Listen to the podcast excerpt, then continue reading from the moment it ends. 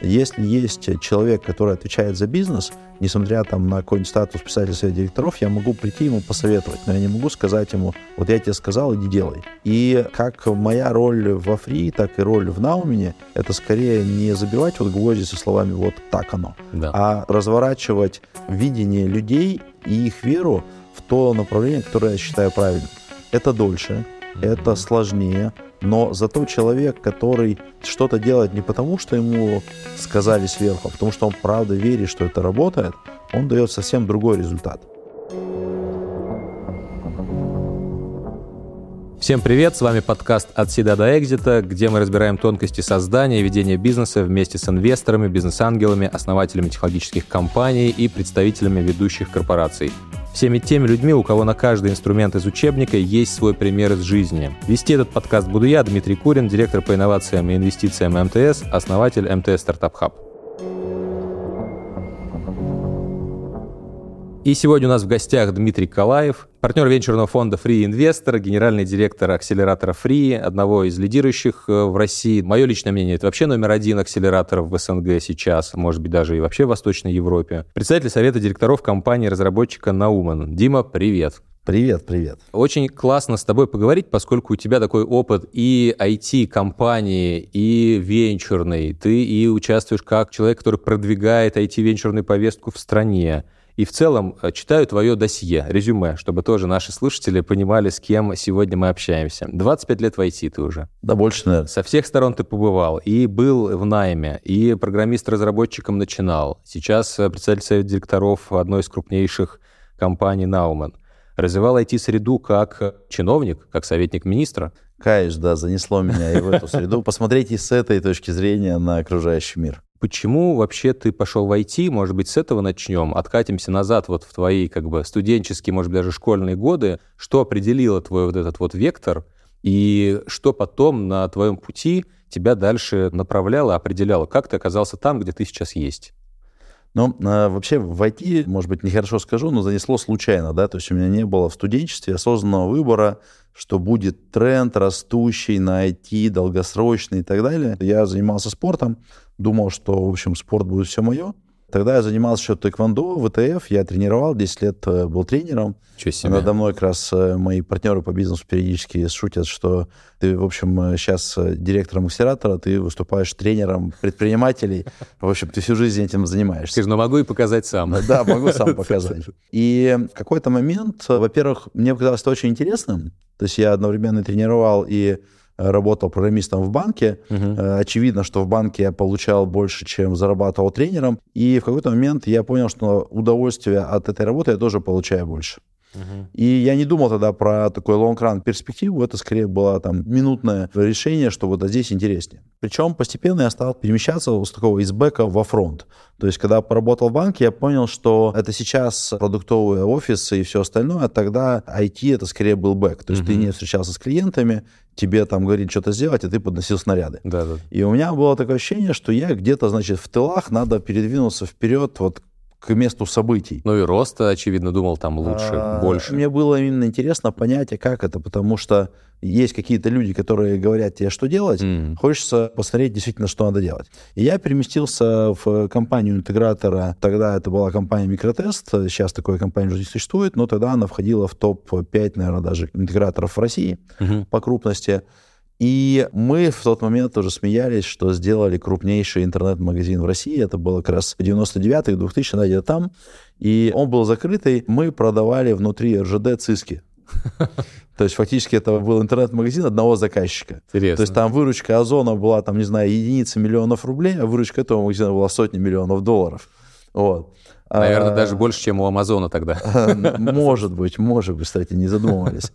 Вот. Но по факту оказалось, что для интегратора софтверный бизнес это тоже такой как бы второй сорт, особенно в то время. И значит, вот мы фактически всей командой э, разработки софта и Александр Давыдов как инвестор вышли и сделали в 2001 году компанию Naumen. И фактически это было такое перемещение как раз из тыла да, вперед к клиентам. Угу. 10 лет в Науне проведя, мне показалось, что динамики не хватает, я пошел дальше. Угу. Перебирать как раз вот и госслужба, да. и Сбертех в момент, когда он только возникал, и я одним из офисов региональных открывал. Угу. И вот попав в историю со стартапами, я лично понял, что я не вижу альтернатив более интересных, 13 лет уже да, фактически да, да. получается. И сейчас, вот отвечая себе на вопрос, почему мне нравится то, что я делаю, ну, первое, это люди вокруг. То есть это горящие глаза, умные люди. Рискованные элита, люди. Элита. Да, Рискованные, да, но да. одновременно это люди, которые смотрят в будущее с оптимизмом. Потому угу. что пессимисты не будут инвестировать на долгий срок, пессимисты не будут создавать стартапы. И одновременно это еще и для меня Э, как для человека, который повышенным, наверное, любопытством обладает, все время интересны технологии, какие-то инсайты, которые ты не думал, и новые бизнес-модели. То есть это такая прям эссенция, внутри которой интересно находиться, даже если не считать, что внутри стартапов на стороне инвестора, на стороне э, основателя ты имеешь э, ну, возможность выиграть именно, что вот попав в волну, угу. и еще и стать э, как бы, ну, победителем такой стартап-лотереи. И, на мой взгляд, э, даже вот пребывая сейчас э, в роли председателя совета директоров компании Naomi, это тоже супер интересно. Потому что это другой уровень, это тысяча человек сотрудников, это компания, которая э, имеет амбицию добраться до IPO, доберется, не доберется, зависит на самом деле от э, состояния нашего рынка, угу. потому что он тоже со своими ограничениями, и для нас, э, как для компании Naumin, это не, не цель, это инструмент. И, наверное, еще одна составляющая, мы влияем на рынок. И вот один из принципов, как э, внутри компании Naumin, так и внутри Free, это делать вещи, которые мы действительно считаем ценными. Ну, например, если к нам приходят люди и говорят, мы занимаемся приложением для гороскопов, и несмотря на то, что я знаю, что это прибыльный бизнес, десятки миллионов людей Э, ежедневно смотрят гороскопы, за это платят или там просматривают рекламу, я лично этот бизнес считаю бесполезным. Ну, то есть, окей, он, может быть, кого-то успокаивает, но в целом это такой большой... Ты циник, Дим, просто, Большой обман. А, ну, циник нет, я, наверное, все-таки более рационален. Реалист. Да, рационален. Я помню, у нас в Наумине была такая э, тяжелая развилка, Э, несмотря на то, что мы начинали на инвестиции, и для 2001 года это было прям такое, ну, нетиповое uh-huh. старт для бизнеса, где-то в 2003 году, просто из-за того, что мы не знали, что такое лин-стартап и все остальное, мы сначала запилили продукт, потом стали его засовывать в рынок, рынку оказалось, этот продукт не нужен, э, вот, и мы где-то в 2003 году оказались в такой глубокой дыре, где мы всем должны, значит, у нас отрицательный ежемесячный доход, да, там, mm-hmm. ну, из разряда... Ну, кассовый разрыв. Ну, да, кассовый да, разрыв да, и так далее. И, значит, к нам приходят э, ребята из э, Аум Синрикова, такая была секта в те времена, она там запрещена да, да, да. уже давненько. Вот. И они говорят, слушайте, нам бы CRM. Мы такие, интересненько, зачем вам CRM? Они говорят, ну, смотрите, у нас вот э, адепты, они же к нам попадают, у них есть дача, машина, квартира, mm-hmm. и нам надо их по вороночке, значит, про- про- проводить, значит, дачу отдал, деньги Ужас. в секту, значит, э, машину продал, деньги в секту, и, значит, вот все закончилось. И я, по крайней мере, в этот момент сижу, одновременно понимаю, что мы должны сотрудникам на обед 50 рублей и так далее, и вот тут вот кто-то этим страшным людям все равно сделает CRM. И, ну, в общем, у меня были такие моральные терзания. С одной стороны, плохое дело, с другой стороны. И мне понравилось, что Александр Давыдов в тот момент сказал, что, слушайте, деньги, они заканчиваются, а вот э, такое дело, оно влияет на карму плохо. Никогда не задумывайтесь даже, когда в такую ситуацию попадаете, о том, стоит что-то делать вот такое неценное mm-hmm, или там ненужное, или не делать, неэтичное. И мне понравился этот перелом, то есть я после этого всегда на свою жизнь накладываю такое лекало, mm-hmm. что если я не считаю то, что делает там, потенциальный партнер по бизнесу или стартап, или еще что-то ценным, то я просто не хочу с этим связываться, потому что, ну, деньги, они приходят и уходят, а вот э, то, что ты сделал... С этим дальше жить. Давай об этом как раз поговорим. Ты упомянул, что Nauman уже 22 года на рынке, э, более тысячи сотрудников, больше трех миллиардов выручка, крупный бизнес, и бежите в сторону IPO. А какие лайфхаки ты вынес оттуда, что, например, сегодня полезное для предпринимателя или для стартапа? Первое, в том числе, вот меня в акселерацию занесло, потому что я понял, мы как раз много граблей собрали. То есть мы считали, что у нас уникальное видение, мы целый год э, плюс разрабатывали продукт, когда к нам приходили клиенты, пытались спросить, ребята, что вы делаете, мы им говорили вот так и вот так, они не понимали, потому что мы уходили. говорили на программистском языке, а они говорили на своем отраслевом языке, они уходили.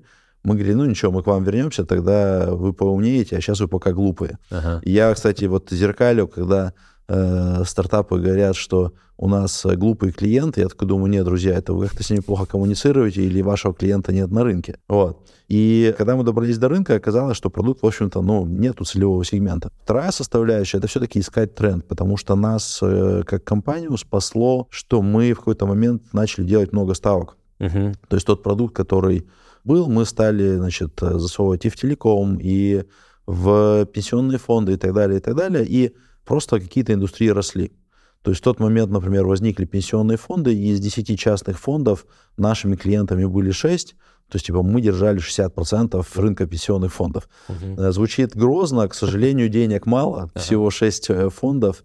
Но мы попали в телеком. Это как раз был момент роста широкополосного доступа. Пенсионным фондом мы сделали хороший CRM. Отлично. Телекомом мы э, сделали хороший сервис-деск. Сервис-деск mm-hmm. до сих пор спустя 20 лет лидер рынка российского всего. И понятно, что он вылез э, уже за рамки телеком-отрасли. Mm-hmm. Но э, я к тому, что был момент, когда э, мы приходим, и возникает новый телеком, они покупают наши лицензии, их там 5 человек в офисе, через полгода их 500, через 2 года их 5000 человек, а, и они обслуживают, условно, там всю страну. И вот э, попадание в такие индустрии нас, собственно говоря, и, и вытащило. Это была случайная составляющая, но фактически, как венчурный инвестор и как вот топ-компания Naumen, ты стараешься как раз повторить такую историю. То есть не случайно оказаться в нише, которая растет, а пытаться ее предугадать. И вот это очень важно, потому что если ты попадаешь в нишу, в которой ничего не меняется, то ты только можешь суперновой технологией, которая там на десятки процентов меняет ключевую метрику для клиентов, завоевать нишу. Ну, то есть новый продукт на старом рынке или, да, там пытаться да, как раз да. Э, новые рынки открывать с новыми продуктами. Причем тут надо помнить, да. что на старом рынке это лень, это ключевой фактор сдерживания инноваций. Если ты даешь чего-то плюс 5%, то, ну, проще остаться, не рискуя да. на старом продукте, чем пересесть более, на если это enterprise soft, то никто не будет, да, там, как бы разворачивать проект на годы, пересаживание с одного там софта на другой. Понятно. А вы вообще работали со стартапами? Есть ли какой-то кейс э, успешный приземления в Nauman для того, чтобы предложить клиентам новый продукт? Или какой-то неорганический как-то вырасти, я не знаю, команду там схантить? Как э, все программисты знают, что э, если кто-то написал код, то он кривой, а если я написал, то он правильный. Ну и все-таки исторически в Наумене это разработческая культура, которая за годы дополнилась культурой маркетинга и продаж, но вот это вот, что наш продукт лучше, чем остальные, оно все равно присутствует. И вообще большинство продуктов, которые создавались, продолжают создаваться, они внутренние. То есть, наверное, не все знают, но, допустим, есть сервис Каразвон, он в своем SaaS рынке достаточно крупный и известный, но это часть компании Naumen. Это, а, значит, колл-центр для малого и среднего бизнеса, mm-hmm который обладает там всяким автодозвоном, э, удержание, с, с, да, с да. роботами и со всем. А вот здесь, смотри, как бы скорозвон, сервис от э, крупного интегратора. Куча стартапов на рынке в этой же нише. Вы выигрываете этот рынок у стартапа за счет чего? Или все-таки чувствуете вот давление какое-то с этих там молодых, там, не знаю, команд? Ну, здесь я бы, наверное, сказал, что для Наумена Скорозвон не совсем характерный стартап, потому что Скорозвон — это среди малый бизнес, uh-huh. у Наумена основные продукты все-таки enterprise сегмент. Понял. И здесь э, нету синергии с точки зрения клиентской базы, но есть синергия с тем, что под капотом там как раз промышленная телефония, которая uh-huh. работает у нас и в компаниях там на тысячи операторов. И э, сильная сторона есть, э, когда компания говорит, ну смотрите, у вас сейчас 10 операторов, если вы будете расти как бизнес, будет 100. В целом это можно делать хоть на астериске. Но когда у вас будет тысяча операторов, то, скорее всего, у вас вариантов особых нету. Поэтому, ну вот, в лонгран можно двигаться сюда. Uh-huh. Вот. Но вообще ребятам э, было тяжело э, начинать именно с точки зрения, что компетенции внутри компании в сегмент small medium бизнеса не было. А что мешало взять вот эти растущие компании, стартапы, которые ты видишь, прошедшие там через акселератор, показывающие кратный рост, которые работают в сегменте малого среднего бизнеса, хорошо его окучивают, утилизируют, взять и купить стартап? Ну, во-первых, в э, Даун действительно есть такая культура, и не очень как бы, широко распространенная. То есть э, за всю историю вот было три МНД в разных конструкциях. Это там деньгами, обменом, там, угу. владением и так далее, и так далее. И, во-первых, это все-таки сложный жанр, потому что компанию надо встраивать. Первое, что происходит в компании, которую ты купил, люди ожидают перемен почему-то не к лучшему, и они стараются, ну, как бы быстро убежать. И твоя задача их э, как бы встроить во всю компанию, замотивировать, чтобы они чувствовали себя частью коллектива. Еще периодически у тебя культуры не сходятся. И вот это вот э, такая ну, тяжелая работа. То есть это где-то интеграция занимает год-полтора, причем это не интеграция софта, это интеграция людей, да, команда, мозгов, да, майндсета да, да. и всего. Это, вот это очень хорошо знаем, поскольку МТС очень много покупает, делает да. МНД сделок, да. Вот. И сейчас как раз Naumen активнее вот в эту нишу смотрит, э, потому что возникло понимание даже не столько, что мы не можем это сделать, просто в других нишах э, нет внутренней компетенции. Ты эту компетенцию будешь наращивать годами, проще вот эти вот там 3-4 года сэкономить, взять в готовую компанию. Но это не отменяет то, что компания продолжает разрабатывать и свои продукты. И, наверное, здесь еще такой нюанс, что одна из частей, кстати, культуры и Наумина, и Фри, мы не насаждаем какие-то решения сверху. Ну, то есть если есть человек, который отвечает за бизнес, несмотря там на какой-нибудь статус писателя совета директоров, я могу прийти ему посоветовать, но я не могу сказать ему, вот я тебе сказал, иди делай. И как моя роль во фри, так и роль в Наумене, это скорее не забивать вот гвозди со словами вот так оно, да. а разворачивать видение людей и их веру в то направление, которое я считаю правильным. Это дольше, это сложнее, но зато человек, который что-то делает не потому, что ему сказали сверху, а потому что он правда верит, что это работает, он дает совсем другой результат. Ну, то есть у тебя партнерская модель э, очень такая, давай скажем так, западный формат, подход к управлению. Я на самом деле тоже ее придерживаюсь, потому что она и в долгосрок для развития человеческого капитала хороша, и тебе, в принципе, тоже позволяет такой стиль лидерства выбирать. Давай поговорим про фри. Последние 10 лет, да, там вы очень активно инвестируете, вообще в целом, наверное, пионеры, я бы так сказал, венчурно-стартаперской вообще мысли России, поскольку вы там, да, там сформулировали как раз логику трекерства. То, что там западные, условно, коллеги не понимают, что за трекер, кто это такой, что за зверь, да. Вы разработали методологию проведения акселерационных программ, после которых, да, там, собственно, многие корпорации стали это делать. Последнее время понятно, что поменялся рынок, и вы поменяли стратегию. Если раньше вы работали в логике spray and pray, да, то есть инвестируй, как бы верь, давай по чуть-чуть э, за небольшую долю и дальше там смотри, как это все растет, развивается. Сейчас вы говорите про историю с дивидендами, и кажется, что фри уже не торт.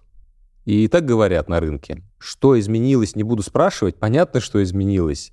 Почему вот такой трек — это способ выжить? Это способ найти новую нишу на открывшемся там рынке возможностей. Это какое-то внутреннее переосмысление. Вот Давай об этом поговорим. Ну, тут надо понимать, что за время, пока 10 лет э, мы строим фри, несколько раз менялся рынок. То есть, когда мы пришли в 2013-м, был достаточно открытый рынок, было много западного капитала, и мы строили стратегию, что когда компании на, допустим, 10, 20 или 100 миллионов долларов, то это не наша стадия, их там много игроков, которые будут это делать. Когда наступил 2014 год, сразу вынесло достаточно много игроков от э, э, поздних стадий. То есть там привлечь 10, 20 или там 100 миллионов долларов в России стало практически невозможно. Ты говоришь про зарубежные а, фонды, а, да, PI да. какие-то. И российских их не очень много, то да, есть мы все знаем а, оба Баринг и Эльбрус, э, которые да. в тот момент работали, сейчас тоже у них непростые времена и ситуация. Угу. И получилось, что нам пришлось пересобирать стратегию там в 2014-2015 году. Но при этом все равно основная же история — это капитализация об американский рынок, когда ты вырастил чего-то в России, и у тебя возник там Мира или Индрайв, и, значит, э, вот на американском рынке ты капитализируешь. И э, когда ты владеешь там 7% в компании с капитализацией миллиард, окей, ты можешь продать свою долю, получить свои там 70 миллионов э, долларов. Но э, теперь попробуем вспомнить, сколько компаний на российском рынке с капитализацией миллиард. Ну, у нас вот есть Positive Technology, да, да которые там сейчас, ну, миллиард плюс, да. Ну, на IPO, да, сейчас, вышли да. год да. назад, по-моему, да. Да, ну, 100 миллиардов рублей плюс, то есть вот там а, миллиард долларов мы имеем. Но, в принципе, это скорее исключение для российского рынка, и это значит, что, во-первых, стратегия малого владения не очень тебе позволит заработать, во-вторых, сейчас фактически рынок доступа к капиталу американскому и европейскому закрыт. И в-третьих, э, вообще такая венчурная зима. Там некоторые говорят, что даже венчурный ледниковый период. И э, стартапам тяжело добраться до следующего раунда. Это да, это значит, что они должны быть безубыточные. И если раньше было круто, если стартап растет там на 100, на 200 процентов, сейчас хорошо, что он растет на 50 процентов, но зато с безубытком. Угу. И еще одна составляющая, почему мы подкрутили нашу стратегию, мы поняли, что инвестируя даже в парадигме вот такой вот венчурной, когда нас не интересует дивидендная модель, мы получили несколько десятков компаний, которые дивидендами нам выплачивают э, э, нужную доходность. Ну, наверное, там часто приводимый мной пример это ребята из Перми, где мои дети, их только российский бизнес, это около 400 миллионов рублей, и прибыль это 50%, это в дивиденды. То есть это сотни миллионов рублей, которые выплачиваются, и мы такие, о, а есть такие компании, давайте мы еще такие будем искать. И вот сейчас э, на несколько лет фокус вот такой, но мы одновременно сейчас качаем и тематику IPO, потому что, на мой взгляд, мы сейчас в ситуации, когда деньги э, куда-то все равно надо вкладывать, если раньше покупалась недвижимость за рубежом или там акции иностранных компаний, сейчас это как раз запирается, но деньги в российский рынок поэтому и пойдут. И как раз мы сейчас пытаемся сподвигнуть большое количество компаний, даже наших портфельных несколько, которые добегают до IPO там, на горизонте там, 5-6 год, и вот этот рынок может опять вернуться. Вообще проблема российского рынка, мое глубокое убеждение, не в том, что нету э, инвесторов ранних стадий, а в том, что у этих инвесторов нет выходов. Угу. Потому что если ты инвестор, сделал 10 стартапов, это даже хорошие зрелые бизнесы, но ты не можешь единомоментно вернуть свои деньги, то ты теперь сидишь следующие 10 лет и ждешь, когда они, может быть, тебе вернут дивидендами. А если ты вышел в кэш через слияние, поглощение или через IPO, то вот твое желание деньги снова вложить. Mm-hmm. Как раз э, инвесторы, которые в компаниях с нами были, которые через M&A мы продали, они потом приходят и говорят, Дим, слушай, классно заработал, можно еще раз повторить, скажи в кого. Вот как раз смотри, в этой связи вопрос. Получается так, что говоришь, качаем тему IPO, чтобы сделать экзит. Скорее, это стратегия про это. Вот я убежден, рынок хантинга закончился, надо рынок фермерства развивать. И казалось бы, вот в этой логике, когда у тебя верхний тир э, бежит в IPO для того, чтобы сделать экзит, чтобы денежной массы стало еще больше, хотя, как ты правильно сказал, на рынке ее много. Люди думают, я не знаю, акции, какие акции купить, какую там квартиру, недвижимость, недвижимость, ну просто даже элементарно, не понимая, куда вложить деньги. И почему в этой связи вы, как пионер, как бы лидеры вообще ранней стадии работы со стартапами, не наращиваете тему, я не знаю, венчурную студию какую-нибудь новую, там, свою, инвестиционную? Опять spray and запускать? Вот я не понимаю, можешь пояснить? Тут несколько аспектов. Аспект раз, что сейчас в России есть уникальная ситуация, в которой иностранные игроки ушли, то, что мы сейчас видим как импортозамещение, и на рынке IT освободилось там более трех сотен миллиардов рублей ежегодных, которые получали как раз эти вот э, иностранные игроки. И было бы странно для нас, как для венчурного инвестора, сказать, вы знаете, мы в это играть не будем, э, не поучаствуем э, вот в этом перевернутом грузовике с пряниками на нашей улице, пойдем на соседнюю улицу, будем ждать, когда грузовик перевернется там. То есть это рациональное просто решение. Но это рациональное в коротком там или среднесрочной а, перспективе, но в долгосроке-то ну, ну, где э, брать новые и, и да, и нет, потому что, ну, по крайней мере, отказаться от этого странно. Угу. Ресурс, конечно же, ограниченный и да. финансовый, и человеческий, то есть когда ты это делаешь, ты не можешь успевать сделать и то, и другое. Это раз. Второе, что мы же, как венчурный фонд, несмотря что нас воспринимают там развивающий рынок и так далее, в общем-то, мы живем в условиях, когда денежки тогда надо зарабатывать, и у нас один из ЛП тоже Ростелеком, у нас есть определенные обязательства по доходности, мы тоже, в общем-то, строим бизнес. Вот. И третья составляющая, на самом деле, мы в какой-то мере возвращаемся сейчас на ранние стадии. Они не такие ранние, как были, но вот э, сейчас мы планируем закрыть до конца года около 10 сделок. Это сделки покрупнее тех, которые мы делали в 2013 году, но это все равно достаточно ранние стадии. То есть тут мы балансируем портфель и вот возможностью заработать, которая сейчас возникла, и делая ставку на дальнее время, угу. наверное, еще уникальность фри и для российского рынка, и для мирового в том, что мы evergreen. То есть у нас нет срока закрытия фонда, у нас нет задачи там срочно распродать все активы через год, и потому что надо вернуть деньги LP. Это тоже хорошо и для нас, как для управляющих, и для стартапов э, меньше давления. Вот. Ну вот смотри, я вас воспринимаю, помимо того, как венчурного игрока фонд, вы все-таки как инструмент развития рынка. Дай надежду слушателям, будет ли в следующем году какой-то бэч, куда можно податься, куда там молодые компании могут прийти за промывкой знаний, не мозгов, иногда и мозгов тоже, я знаю, как это да, эффективно у вас происходит, за получением первых денег, потому что я до сих пор уверен, что early stage, то есть ранняя стадия получения финансирования, сложна в России. Ну, крайне мало инструментов, не считая, там, не знаю, фонд Бортника, какие-то гранты единичные, там, Сколково дает, еще что-то. Будет надежда возродиться фри как э, такой ранний или не будет акселератора? Расскажи. Ну, если говорить про акселератор, то у нас вообще в год проходит где-то 250 компаний через акселерацию. Да, слабая сторона, что из этих 250 те, которые получают наши инвестиции, их, э, ну, условно, там 10-15, остальные, получается, там 95% это компании, которые проинвестированы либо не нами, либо они находятся в зоне безубыточности. Угу. То есть с точки зрения как бы изменения майндсета, помощи, роста, это достаточно большие цифры, и там в 2013-2015 году столько компаний не проходило нашу акселерацию, сейчас их стало больше.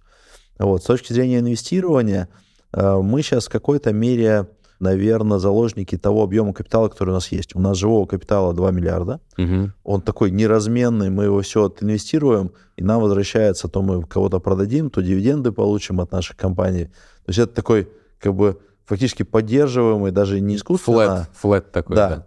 Вот. Слушай, но и... вам же намного проще привлечь капитал. У вас огромный traction, вас знают, как бы уважают. Ну, то есть, может быть, краудфандинговую какую-то компанию да. запустите? Выйти на IPO. Выйти на IPO, кстати, э, говорю с улыбкой, но при этом мы эту возможность смотрим как раз э, собрать компании, которые платят дивиденды в отдельную структуру и ее вывести на IPO. То есть мы как раз над этим работаем. Но, значит, в чем суть момента? Первое, когда мы можем вернуться к этому, ну, когда привлечем новый капитал. Угу. Сейчас капитал привлекается крайне сложно, потому что ну, фактически венчурный капитал это все равно на 10 лет да. минимум. И э, в текущей ситуации все говорят, 10 лет, ой-ой-ой, давайте мы во ну, Высокорисковый, да. как бы вероятность возврата, да. собственно, да, да тоже. Вторая вопрос. проблема – это распродажа иностранных активов, которые идут с дисконтом 50%, э, которые можно окупать за 2-3 года, потому что они продаются за 2-3 беды, угу. плюс у тебя еще снизу что-то материальное, то есть, словно, продается лизинговая компания, 2-3 беды, да, да, и у да, тебя да. актив как бы высоко ликвидный, да, который да, да. даже что ты можешь продать.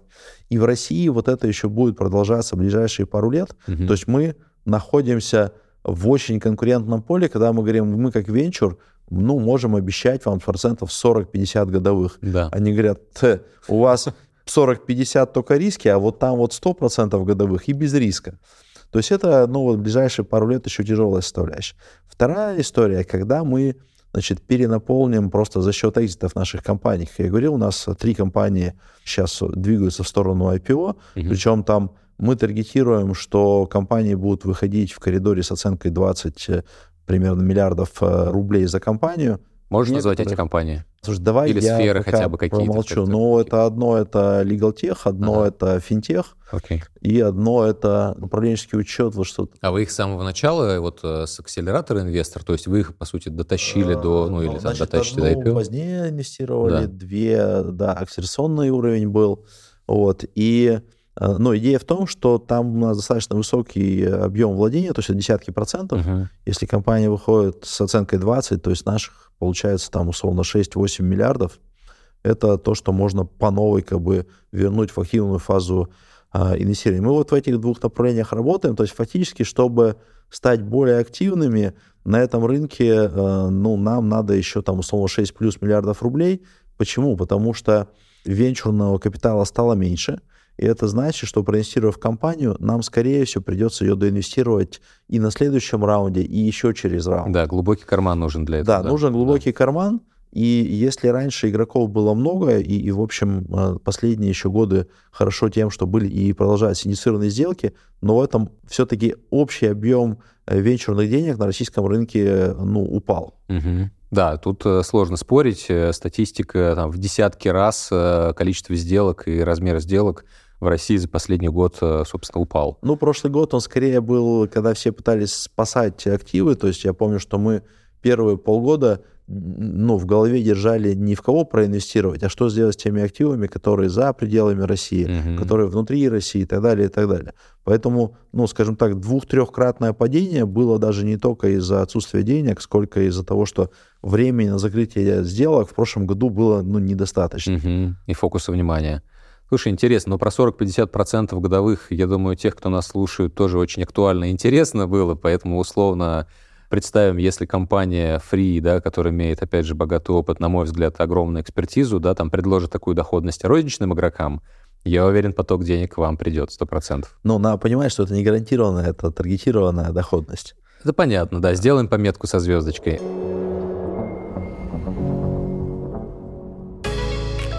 Что есть МТС Стартап Хаб? МТС Стартап Хаб – лидер рынка корпоративных, венчурных инвестиций и инноваций. У нас есть венчурный фонд, и мы готовы инвестировать в ваш бизнес до 5 миллионов долларов, если вы достигли стадии масштабирования продукта. Наш хаб — это быстрый вход в экосистему МТС, где вы можете обрести сильных стратегических партнеров и новых клиентов, и кратно увеличить ваш доход. А еще у нас есть закрытый венчурный клуб, где мы собрали ключевых игроков цифрового рынка, чтобы обмениваться опытом Развивайте свой бизнес вместе с МТС. Подробности читайте на сайте startup.mts.ru. Ссылку мы оставили в описании. Давай поговорим про также про стартапы, про венчур, но в разрезе корпораций. Мы эту тему начинали в далеком 2017 году, как раз э, ты помнишь, да, когда я консультировался вместе с вами, когда только-только эта тема в МТС начал запускать. Вот как ты смотришь вот на эти прошедшие, ну там, давай, 6-7 лет? Как рынок поменялся корпоративных инноваций, венчурных инвестиций в России? Те ли игроки, которые были тогда, до сих пор как бы этим занимаются, какой-то процент выживаемости, какие, может быть, success story ты видишь, ну, то есть вот какой у тебя взгляд в целом, что происходит на рынке корпоративного венчура в России и твоя оценка ситуации? Ну, она местами противоречивая. То есть, с одной стороны, я вижу компании, которые от такого оголтелого оптимизма перешли к рациональному использованию этого инструмента. МТС, очевидно, это одна из таких компаний и, правда, один из лидеров рынка, если даже не, не номер один вообще. И, на мой взгляд, вот много компаний научились этим инструментом пользоваться. То есть в каких случаях он работает, какой процент стоит ожидать, э, какого размера можно получить актив и так далее, и так далее. То есть это прям супер, потому что, ну, одно дело, когда все про это рассказывали, а другое дело, когда это часть бизнеса. Mm-hmm. Это просто конвейер. Да. Рабочий конвейер. Без такого, что ли, может быть, с каким-то налетом романтизма, но на самом деле это просто инструмент. С другой стороны, минусом, на мой взгляд, является то, что э, как э, там лет 5-6 назад, э, ну, наверное, 20-25, может быть, в пределе 30% компаний занимались инновациями, остальные там 70-75 нет. Угу. И в тот момент мне казалось, что мы будем семимильными шагами двигаться в сторону мировых цифр. То есть, если вот, допустим, сравнить топ-1000 российских компаний и топ-1000 мировых компаний, то у нас там 25-30%, угу. а в мире там 60-65%. То есть, условно, x2. А сектор влияет или без а, разницы? Нет, понятно, что... Много добычи, сектора... там, не знаю, Кон- сервис. Конечно, сектора, то есть, э, да. ну и worldwide, и в России, в основном это телекомы, ритейлы, Финтех, финтех да. да. Угу. И промышленность во всем мире, в общем-то, скорее на вторых угу. ролях. В России это примерно так же. Причем температура разная, да, там финтех в России прям очень крутой, и наоборот, там Европа, Америка, они так как бы в приложении перевести деньги другому пользователю, что это что-то запредельное. Так что вот, наверное, зрелость тех компаний, которые начали и продолжают, очень крутая, а с другой стороны, остальные не добежали, и, на мой взгляд, вот сейчас вот э, в том числе импортозамещение в какой-то мере нас отбрасывает обратно, потому что, ну, есть ниши, в которых можно без инноваций получить mm-hmm. хороший рост и хорошую маржинальность, ну зачем инновации делать? Как ты думаешь, в этой связи, исходя из вот этого тренда, происходит закрытие инновационных функций в нескольких корпорациях? Вот я знаю уже там две или три, которые просто ну, сказали, что нет, мы этим не будем заниматься, распускаем команду. Ну, ты тоже, я думаю, кейсы знаешь. Я думаю, что это еще из двух причин случилось. Первое, что, в общем-то, инновации, они очень завязаны на персонале. То есть есть конкретный человек, который драйвит, если этот человек выходит из компании, uh-huh. и нету другого э, уровня там вице-президента или первого лица, который будет продолжать драйвить, то просто эта функция сжимается. Вторая составляющая, что у многих игроков горизонт планирования сократился до года. Вот в прошлом году он прям не то что сократился, он был обрезан. Либо год, либо ничего. Да. Сейчас он обратно отрастает, но инновации и один год практически нереально.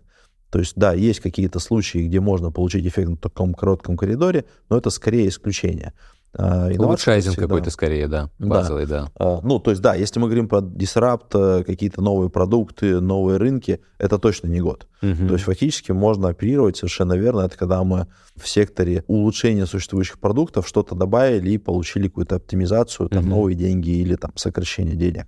И фактически вот эта проблема тоже сыграла, что, ага, значит, вы не можете ничего дать за год, ну окей, тогда на выход будем другими способами. На мой взгляд, э, если кто-то начинает заниматься инновациями, то план должен быть сразу года на три.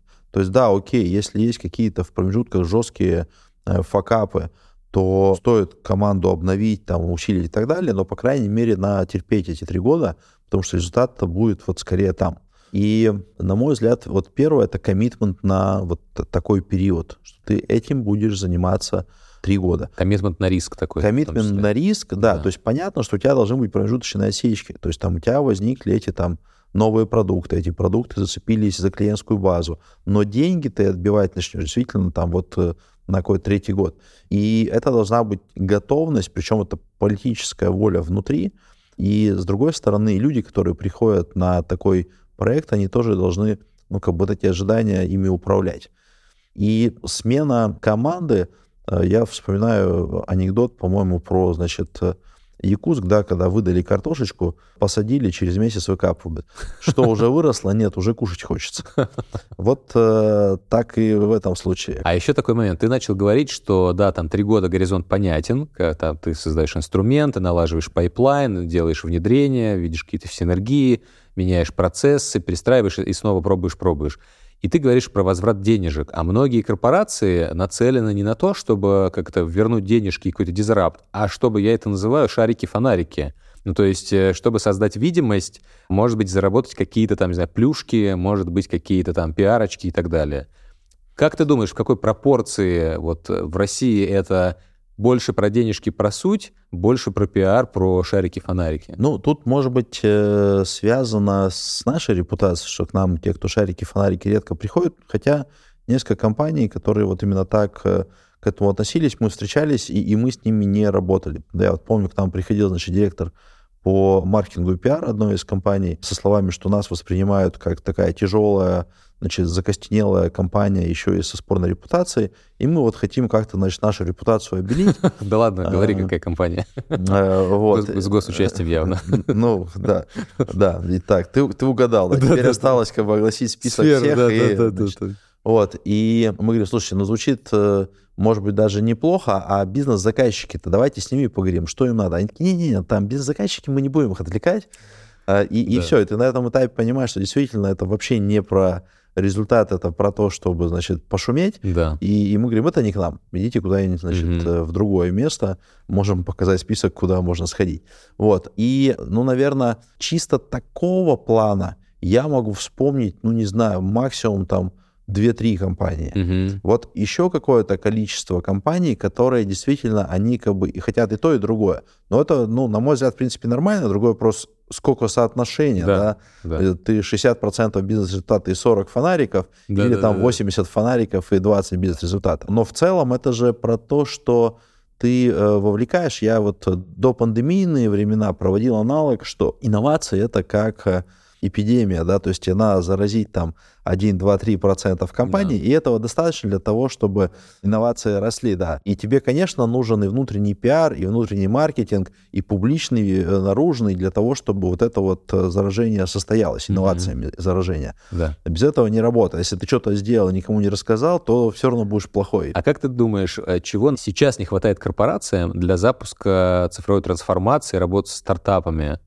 Вот где эти gap ы, э, что делают не так, или, ну, понятно, импортозамещение не до этого, просто там сейчас как бы другие задачи, или что-то еще надо подтюнить?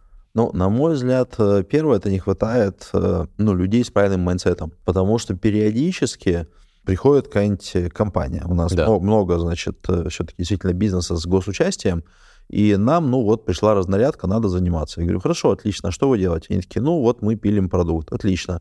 А кто этим продуктом занимается? Ну я, хорошо. А еще чем ты занимаешься? Ну еще двумя там mm-hmm. другими продуктами. А вообще я вице-президент, отвечаю там за что-то третье. Окей, значит, уже понятно, что нету Раз ни у кого, да, коммитмента да, да, да, и, да, да. на то, чтобы этот продукт состоялся. А, хорошо, а как вы выяснили, что это надо клиентам? В смысле выяснили? Мы так знаем, что это надо. Окей, как бы маркер 2 сработал, да, уже пациент скорее мертв. А какие у вас KPI? Ну, нам надо продать. Хорошо, а как вы будете продавать? Ну, э, на первый год у нас план продаж 0, на второй год план продаж вот такой вот. Хорошо, как вы второй год выполните? Ну, очень просто. У нас есть подшефные организации. Мы, значит, от... Э, Продадим им. Да, мы от президента напишем письмо, чтобы они все купили. Ну, то есть вот как бы на два года у меня план выполнен, а потом я, может быть, в этой компании работать не собираюсь уже. Горизонт планирования, да. Да, и, и вот это вот э, все. То есть мы изначально видим, что лошадь мертвая, и на ней пытаются скакать. То есть нужны люди, которые имеют коммитмент, которые начинают от рынка и которые имеют не э, из папье планы продаж, а настоящие. Ну и вот это, наверное, самое главное. А дальше уже оно как-то сложится. Для каждой компании по-разному, потому что даже в компании без госучастия на старте инноваций я помню кейсы, когда люди рассказывали, что у них просто индей 180 дней подписывается. Да, это кошмар. И, конечно же, это все вот предстоит пережить э, редкий дикий стартапер, угу. попав э, в объятия корпорации, такое сможет пережить. Но если он это пережил, то, в общем, э, через год э, идущим по его ступам людям уже сильно проще. Абсолютно согласен. Здесь еще, знаешь, вот э, мое наблюдение, такой кейс, как нельзя заниматься инновациями в отрыве от трансформации всей компании. То есть, условно, если компания решила меняться, я не знаю, диверсифицировать портфель, пойти, ну, давай назовем так, в IT, или внедрять какой-то продуктовый подход. Слово agile употреблять не буду, поскольку уже ругательное.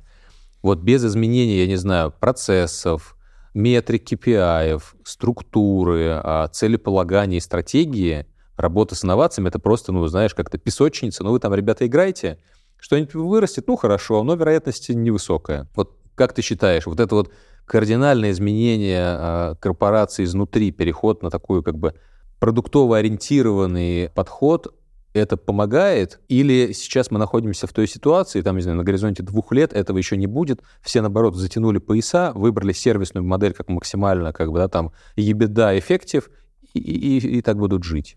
Ну, во-первых, какое-то количество компаний, они э, уже успели перейти еще до затягивания поясов, и сейчас э, уже фарш обратно не провернуть. Угу. Мне кажется, что как раз эти компании, они и успеют оторваться от тех, кто еще не начинал, потому что они получили такой гэп, и еще года два будут отрываться, пока все остальные смотрят, как они бегут к финишу. Ну и понятно, что здесь продуктовый подход и все остальное, он уже просто в подкорке. Но э, даже в таких компаниях э, у тебя все равно есть какая-то операционная составляющая, где людям э, ну, инновации противопоказаны. Правда. Да.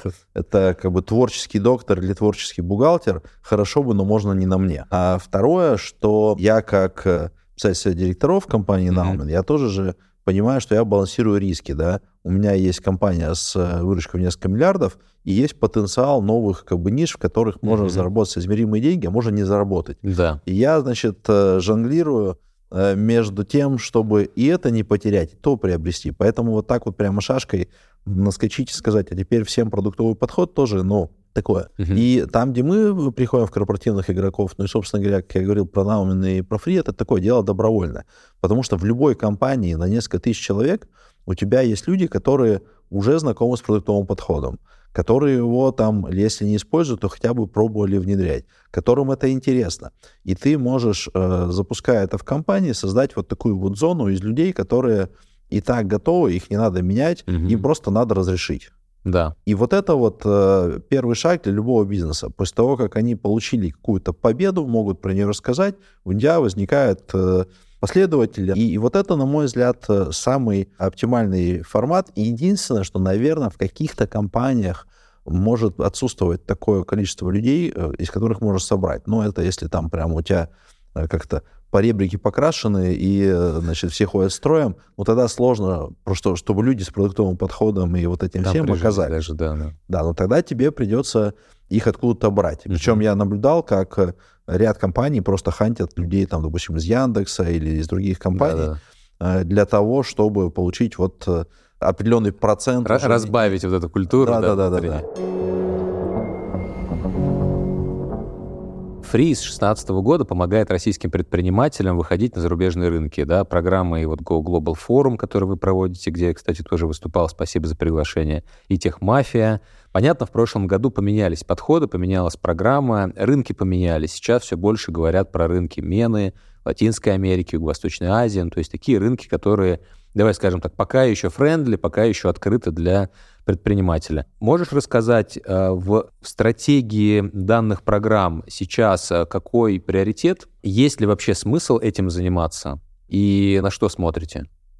Ну да, действительно, до 2022 года, там в зависимости от винтажа э, нашего акселератора, 50-60% э, компаний, которые приходили, они говорили, мы хотим на рынок США. Угу. Сейчас таких осталось процентов 5, но очевидно, потому что ты из России не можешь на самом деле вести, ничего не нарушая бизнес на рынок США, и тот, кто прям этим рынком бредил или у него там есть продажи, он просто вынужден был распилить бизнес и уехать угу. в локации. Сейчас э, у нас э, топ-3 локации. Это Мена, Латинская Америка и Юго-Восточная Азия. Африка, кстати, тоже местами выскакивает. Мы уже говорили, что в России импортозамещение, и, на мой взгляд, если у тебя прям растет в России, то имело бы смысл сфокусироваться здесь, потому что, ну, можно опустить рынок. Угу. Но у кого-то уже отросло. То есть на каких-то рынках вот этот передел состоялся, Э, дальше ты не импортозамещаешь, ты наоборот начинаешь заниматься методичной работой выращивания клиентов, и оказывается, что рынок России, он невеликий. То есть, да, окей, у тебя была выручка 100 миллионов рублей, ты за год вырос там до миллиарда, да. но теперь э, от миллиарда до 10, до 10 да, ты да. уже не сможешь вырасти да. за ближайшие десятилетия, просто клиенты закончились. И вот это вполне себе э, логичный шаг, э, когда двигаться в другие рынки. И, на мой взгляд, кстати, в какой-то мере это хорошо, потому что когда ты имел выручку 100 миллионов, даже если у тебя была маржинальность 20%, в общем, не так много денег для того, чтобы попробовать какие-то другие рынки.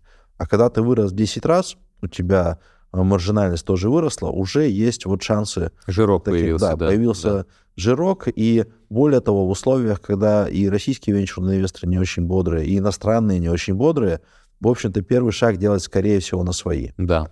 Правда? И вот, э, наверное, простой ответ «когда?» в тот момент, когда вы почувствовали, что российский рынок растет недостаточно быстро для вас. Мой любимый вопрос. А что, как ты думаешь, есть и чего не хватает у российского предпринимателя, чтобы сделать э, международный стартап и чтобы сделать единорога? Ну, э, есть у нас однозначно технические экспертизы. Как любят шутить и инвесторы, и стартаперы, что если у тебя э, в Калифорнии стартап говорит, что у него искусственный интеллект под капотом, ну, наверное, в Excel что-то сделали. Макросы написали. В России, если искусственный интеллект, то там парочка кандидатов наук, которые, правда, разбираются в искусственном интеллекте.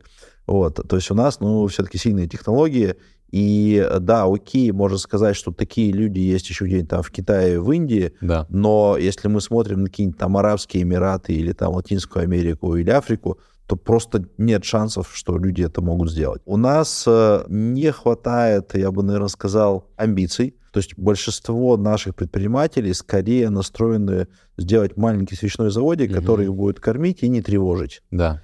То есть вот людей, как Андрей Хусид из Miro, как Арсен Томский из inDrive, которые говорят, я хочу завоевать мир. То есть меня вот, мне не, не надо там маленькую компанию cash out, угу. я хочу ого и причем подтверждают это своими действиями, потому что тот же InDrive в свое время еще Mail.ru предлагал купить за 100 миллионов долларов. В общем, Арсен мог уйти на пенсию, Безбедно купить, купить, купить да, островок, да, да. да, и на нем лежать. То есть вот людей, которых, ну, скажем так, штырит сделать единорог, их не хватает. То есть понятно, что этого недостаточно, но, но это обязательная вещь, Потому что, ну, если тебе не хочется что-то сделать, то как? Это не в лотерею выиграть. Да, да, но это уровень амбиций, уровень такой как бы непоседливости. Он да. воспитывается или он внутри должен просто родиться? Ты можешь его воспитывать, но все-таки это вот э, как бы качество такое любопытство, амбициозность, желание. В принципе, вроде бы людей, которые в России с такими амбициями хватает, просто они, может быть, не видят бизнес. Вот еще проблема, наверное, бизнеса и стартапа в том, что достаточно долго более половины россиян вообще считали предпринимателей спекулянтами и так да. далее. То есть это Культура. аморальный вид да, деятельности, да, да, да, которыми я не хочу заниматься. Я лучше там буду штурмовать э, девятитысячники, чем э, заниматься этой вещью. То есть упертых людей много, не хватает вот этой направленности. И, на мой взгляд, еще в какой-то мере, наверное, вот Китай э, и Корея и многие страны, да, это та же Америка, наливают э, много ресурсов в свои компании, то есть тоже Тесла много государственных денег. Мгм. Тот же Huawei много государственных денег и так Да. далее, и так далее. И, и в России мы это не делаем со стартапами. Э, причем тут э, два есть э, э, направления. Первое направление, что почему-то американские деньги в Тесле это хорошо, а российские деньги в российской компании это плохо. Да. Причем, что это плохо, те американцы скажут, и россияне скажут, что это плохо. Да. То есть это другое. Вот. А второе, что действительно э, с точки зрения ну, как бы нас, как государства российского, нету такой парадигмы, что давайте мы сделаем там российский Huawei или российскую Теслу. Ну, амбиция на экспорт, на создание IT, в том числе Да, продукта. да. Скорее амбиция там утилизировать ресурсы, ну и постепенно строить что-то рядом. Но, к сожалению, да, надо очень много вкладывать в это. Ну, причем есть такие э, усилия и финансирование там условно Росатома Мгм. там, и так далее, и так далее. Но- Но э, это бизнес, на которых страна едет уже там 50 лет плюс. Да, да. Да? А Наследие вот, советское скорее такое. Да, да. А вот нового такого мы не делаем такую ставку, ее бы надо делать. Мгм. Завершаем наш подкаст. У меня последний вопрос, э, Дим, к тебе. Где ты хочешь быть, что ты хочешь видеть, что ты хочешь делать через год? Ну, в общем, как я говорил, я нахожусь и делаю то, что я хочу делать. Э, Я в какой-то момент, ну вот больше 10 лет назад как раз рассуждал, что мне нравится венчур. Вроде венчур основной это Америка, надо бы туда, видимо, переезжать. Но как раз вот возникновение фри дало возможность менять э, рынок в России. И э, я считаю, что вот, ну, по крайней мере, у, у команды фри есть уникальная возможность, которой грех не пользоваться, несмотря на то, что не все просто. Но, ну, как бы, я вообще тот человек, который, если просто, то, то мне Неинтересно, да. когда, допустим, я не знаю, пошел кататься на горных лыжах на сноуборде, я выбирал, что ну, на лыжах я как-то катаюсь, а на сноуборде видно, что людям не просто, давайте я на сноуборд. Больше барьер. Да, Да, и это, в принципе, с одной стороны, более сложный путь там, к деньгам и к каким-то еще вещам, но он, ты когда проходишь, ты себя начинаешь как бы ну, чувствовать э, действительно преодолевшим все это дело. Вот. А с точки зрения, наверное, рынка, как раз ну, хочется верить, что первое, мы раскачаем российский IPO, потому что это наша самозамкнутая история, где будет тяга, тяга э, стартапов на рынке, потому что инвесторы будут не из-за галлюцинаций заходить, они будут видеть, что вот заработали на IPO, я тоже хочу также получить.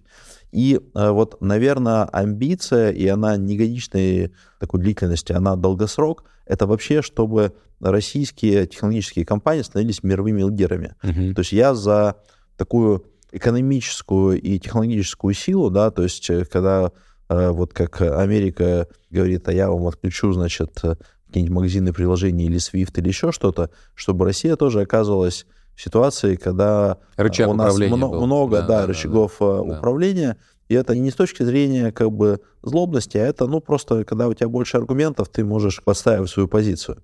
Вот я за то, чтобы мы смогли это делать экономическими рычагами, ну и, собственно говоря, на мой взгляд, э, предприниматели российские вообще достойны для того, чтобы становиться э, иконами мирового масштаба. Надо только ну, как бы сделать это. Класс. Давайте это все вместе сделаем. С нами сегодня был Дмитрий Калаев, э, директор акселератора Free, партнер фонда Free, председатель совета директоров Nauman. Мы поговорили с Димой о том, как строилась IT-компания Nauman, как он проживал свой путь из разработчика в управляющего, в председатель совета директоров, какие есть лайфхаки и как Nauman э, сейчас стремится на IPO, и мы уверены, к этому придут. Как же Free менял свою модель последние несколько лет и работал со стартапами. Ну и, конечно же, как развиваться будет венчур в России и что нужно российскому предпринимателю, чтобы стать глобальным единорогом. Спасибо тебе, Дим, за это, что пришел и что да, поделился этим мнением. Было очень классно. Да, спасибо, что дослушали до этого момента. Ну и всегда можно, если хочешь задать мне вопрос, э, найти в, в соцсети или там в мессенджере и спросить. Так что welcome, если вдруг э, что-то захотелось узнать про ваш бизнес. Класс. Спасибо большое. С вами был я, Дмитрий Курин, и подкаст «От седа до экзита». Чтобы не пропускать новые выпуски, не забудьте подписаться на нас на удобной для вас подкаст-платформе, ставьте лайки и пишите комментарии. До новых встреч. Пока-пока.